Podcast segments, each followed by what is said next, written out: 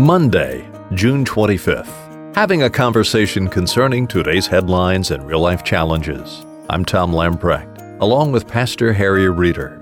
Stay with us as we apply a biblical worldview with gospel solutions to put the issues of today in perspective. Harry, today, I want to deal with human rights, touching upon what is going on in the UN and also touching upon the abortion issue. Let's go first to the story that broke last week. The Trump administration announced Tuesday it was withdrawing the U.S. from the United Nations Human Rights Council, with UN Ambassador Nikki Haley calling the 47 member council a protector of human rights abusers and a cesspool of political bias. I applaud this. And then the question would come out yeah, but in our analysis of the Singapore agreement, we did make a critique that President Trump should have put front and center the human rights issue. And now you applaud us pulling out of the Human Rights Council in the UN. The reason we put it front and center for Singapore is it needs to be front and center. And the reason why I would applaud this tactic the Human Rights Council has done very little, if anything, concerning human rights. It has done a lot to use itself as an instrument and bring the United Nations as a player concerning critique of the only democratic nation in the Middle East, and that's Israel. Secondly, the Council is not only made up of some of the worst violators of human rights, it has in the leadership of the Council the worst violators of human rights, such as Russia and China and their embrace of North Korea Trump administration has warned if you do not make changes, then we are going to withdraw. Ambassador Haley and her team have brought numerous remedial proposals to recalibrate the Human Rights Council. Not only have they been rejected, but actually the Council has plunged further into its political leverage game as opposed to dealing with human rights. This Human Rights Council is a morphing of the previous organization. The Human Rights Commission of the UN was disbanded because of its corruption and because of its political maneuvering. So it was disbanded and then reformulated as the Human Rights Council. The very same reason it had to be abandoned has now corrupted the organization again.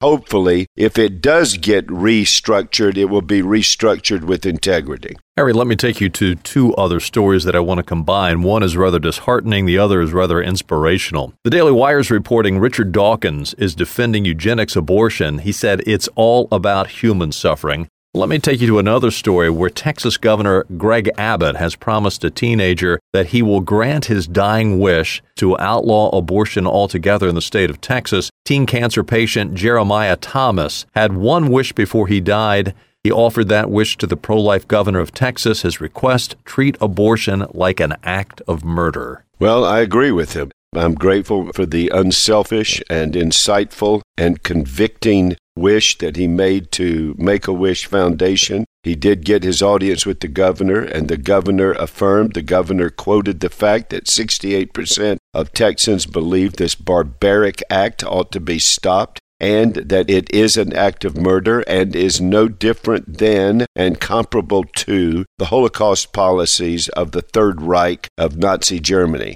Tom, I applaud Pope Francis for declaring the same thing that this is an act comparable to and actually more horrific than the practices of Nazi Germany. The response of the famed and I would say ill famed pseudoscientist Richard Dawkins and his promotion of atheism, and by the way, also in consistency with atheism, if violence is actually how the human race came into existence in terms of species development with his atheistic evolutionary view of origins, he says that Pope Francis is nonsensical, that this is just a part of purifying the human race and reducing human suffering. What he is saying is this the eugenics movement is alive and well. The same eugenics movement that was propagated in the United States, that was quoted used by Adolf Hitler, and in the practices of Nazi Germany, that is embraced by Richard Dawkins, that actually were doing these people a favor by killing them. He would point to Denmark and say, What a wonderful success of the pregnancies that were diagnosed with children having Down syndrome, only four made it to birth. The rest of them were killed. Iceland has quote unquote eradicated Down syndrome. That's a false statement. It hasn't eradicated Down syndrome,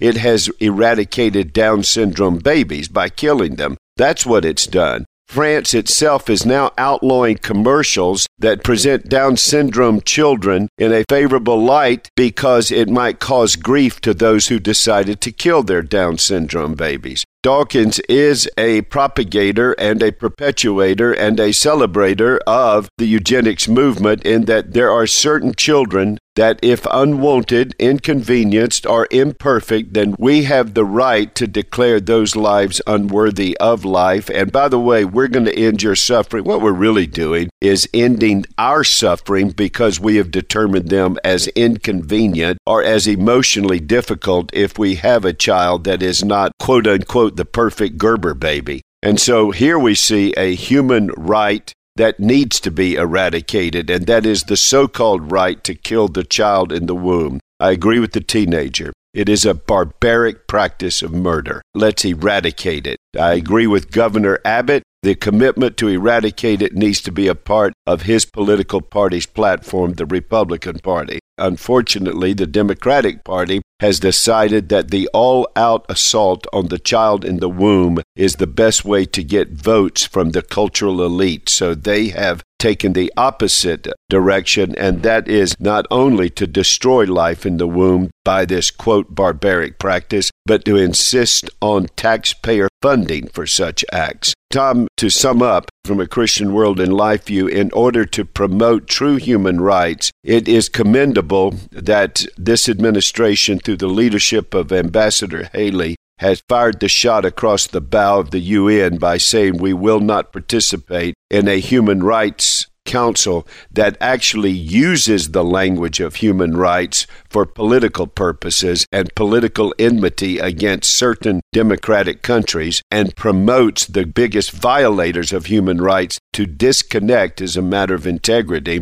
as well as hopefully an influential tactic to disband this one even as its predecessor was disbanded, and hopefully a true human rights council can be developed out of the UN in the future. Secondly, we at Today in Perspective would utterly decry any notion that the killing of the unborn in the womb is a human right or a civil right to be protected under any constitution of any civilized country. And we would applaud not only the teenager who used his dying wish to highlight this, but the governor of Texas' response that he would commit himself to this teenager's wish that it would be a political objective, the eradication of the barbaric practice of abortion and the destruction of life in the womb, human life that is deemed imperfect, inconvenient, or unwanted. There is no such right. We, of course, would decry the barbaric eugenics notion that there are some lives we determine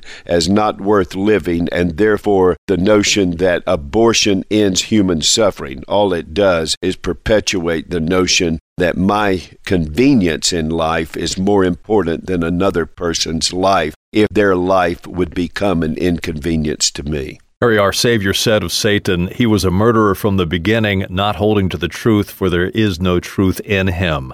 Tomorrow on Today in Perspective, I want to look at another aspect of murder, and that is the taking of one's own life. Now, suicide outranks homicide in many of our locales. And Tom, you're right. Satan is a murderer from the beginning. He's also a liar. One of the things he does is he uses the language of truth in order to promote the lie. That's what's happened in the Human Rights Council. They use the language of human rights in order to promote human oppression among the leadership countries. But we have a Savior who speaks the truth truthfully and who has given his life that we can have life. And the fact that every life is sacred, made in the image of God, and everyone living can be saved if they put their trust in Christ as Lord and Savior. As we close out, let me remind our listeners of a resource that is free of charge but is an asset and will help you grow in the Lord Jesus Christ. It's called the Briarwood app. Go to your favorite app store, type in Briarwood PCA. You'll have access to audio, video, and written resources